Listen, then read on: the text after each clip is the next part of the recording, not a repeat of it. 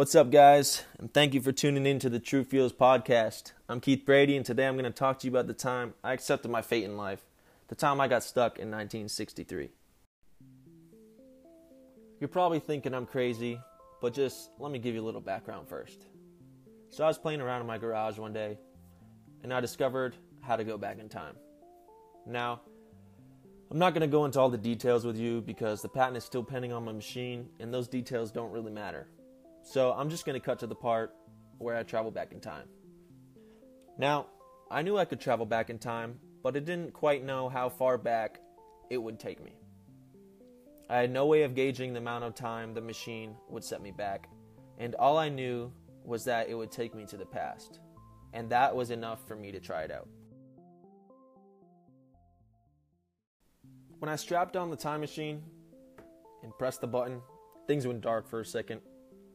When my vision came back, I was in what seemed to be a janitor's closet in the middle of some high school.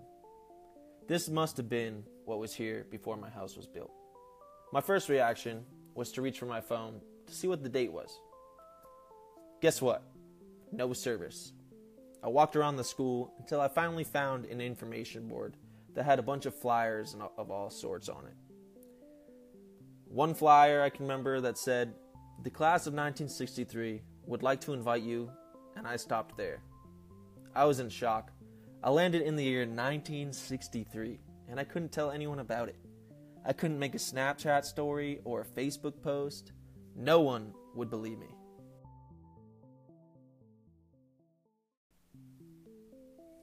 It was starting to get dark outside, and the lights inside the school had just shut off, so I pulled out my iPhone and I turned on the flashlight. I turned around to trace my steps back to the janitor's closet where I'd left my time machine, and as I was walking up to the door, my phone beeped.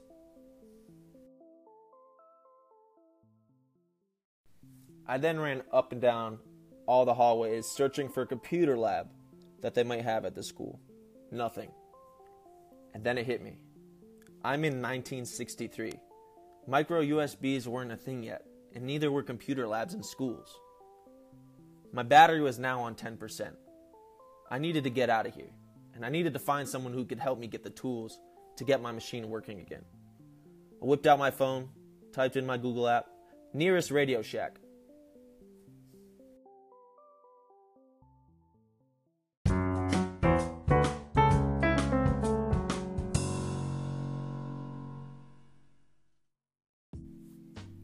This podcast was brought to you in part by Radio Shack.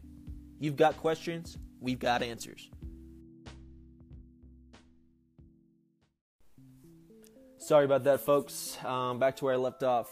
Um, so I was searching for a Radio Shack in my phone, and uh, what do you know? I'm not connected to the internet. And of course, I checked for Wi Fi before realizing that there is no such thing as Wi Fi, let alone internet in 1963. My phone battery had not reached 5%. And I really don't think they had a lightning cable for the iPhone in 1963 either. So, I'm in a bit, bit of a pickle. And it's kind of a big deal. I'm stuck in some school in 1963.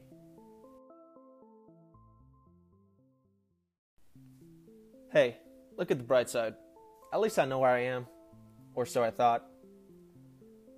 I know what street I live on and a couple surrounding it, but anywhere past that, I couldn't really tell you. I rely on my Google Maps app to get me everywhere. I don't really pay much attention to street names, street signs, other than the stop sign and, and the stop lights. I walked out to 8th Street, the street I live on, and I started walking towards where I thought was downtown, since I thought that would probably be my best bet.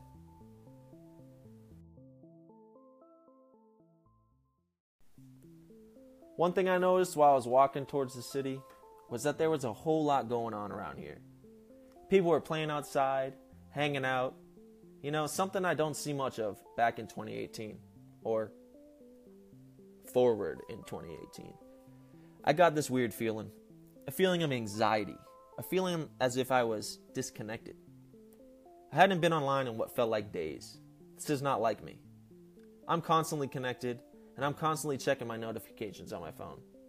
I really need to get back to 2018.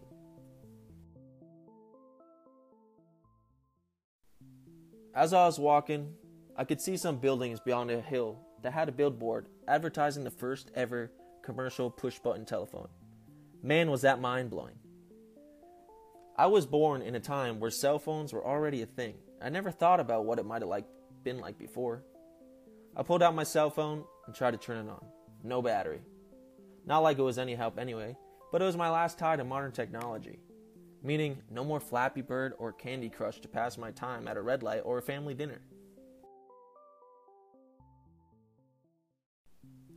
I finally made it downtown, and I began to ask anybody and everybody where I might be able to find someone who is knowledgeable in technology and electricity. I finally found a guy who said he works in a place that manufactures microwaves, and he said he could take me to his factory to see what he may be able to help me with. I opened my machine at the microwave assembly factory, and the man looked at me like I was some type of alien. He then asked me what it was. I told him I was working on developing some new wireless radio. He hesitated for a while and then said okay, but I don't think he really bought it.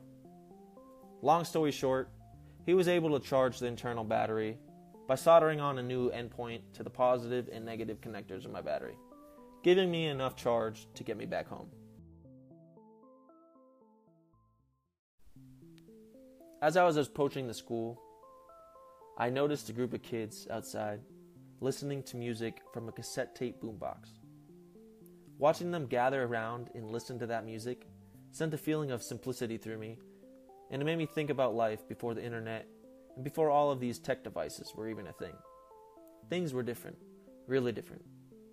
I walked around the school for a little bit, observing what was going on. One thing I noticed was classrooms were more engaged.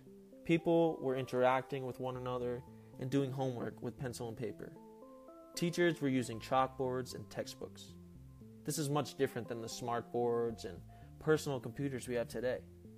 I don't think I could adapt to this. Coming back from having a cell phone, aka my best friend, right there in my pocket, where I could connect with friends and entertain myself all day, giving that up into only communicating with people who were physically in front of me seemed very lonely.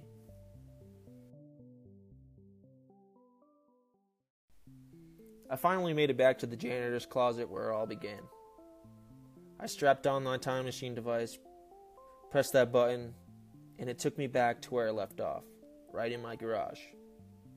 I understand why my parents seem to struggle a little bit when it comes to technology, doing things like calling me after they send me an email to confirm I got it. I used to get frustrated when they would do things like that. But going back to 1963 made me realize that things were different. People interacted differently and even learned in a different way. Going back to 1963 has really opened my eyes to how technology has shifted culture, and I learned a lot from going back. I couldn't say I miss it only because I have a need for technology and the internet, and I don't think I could ever give it all up.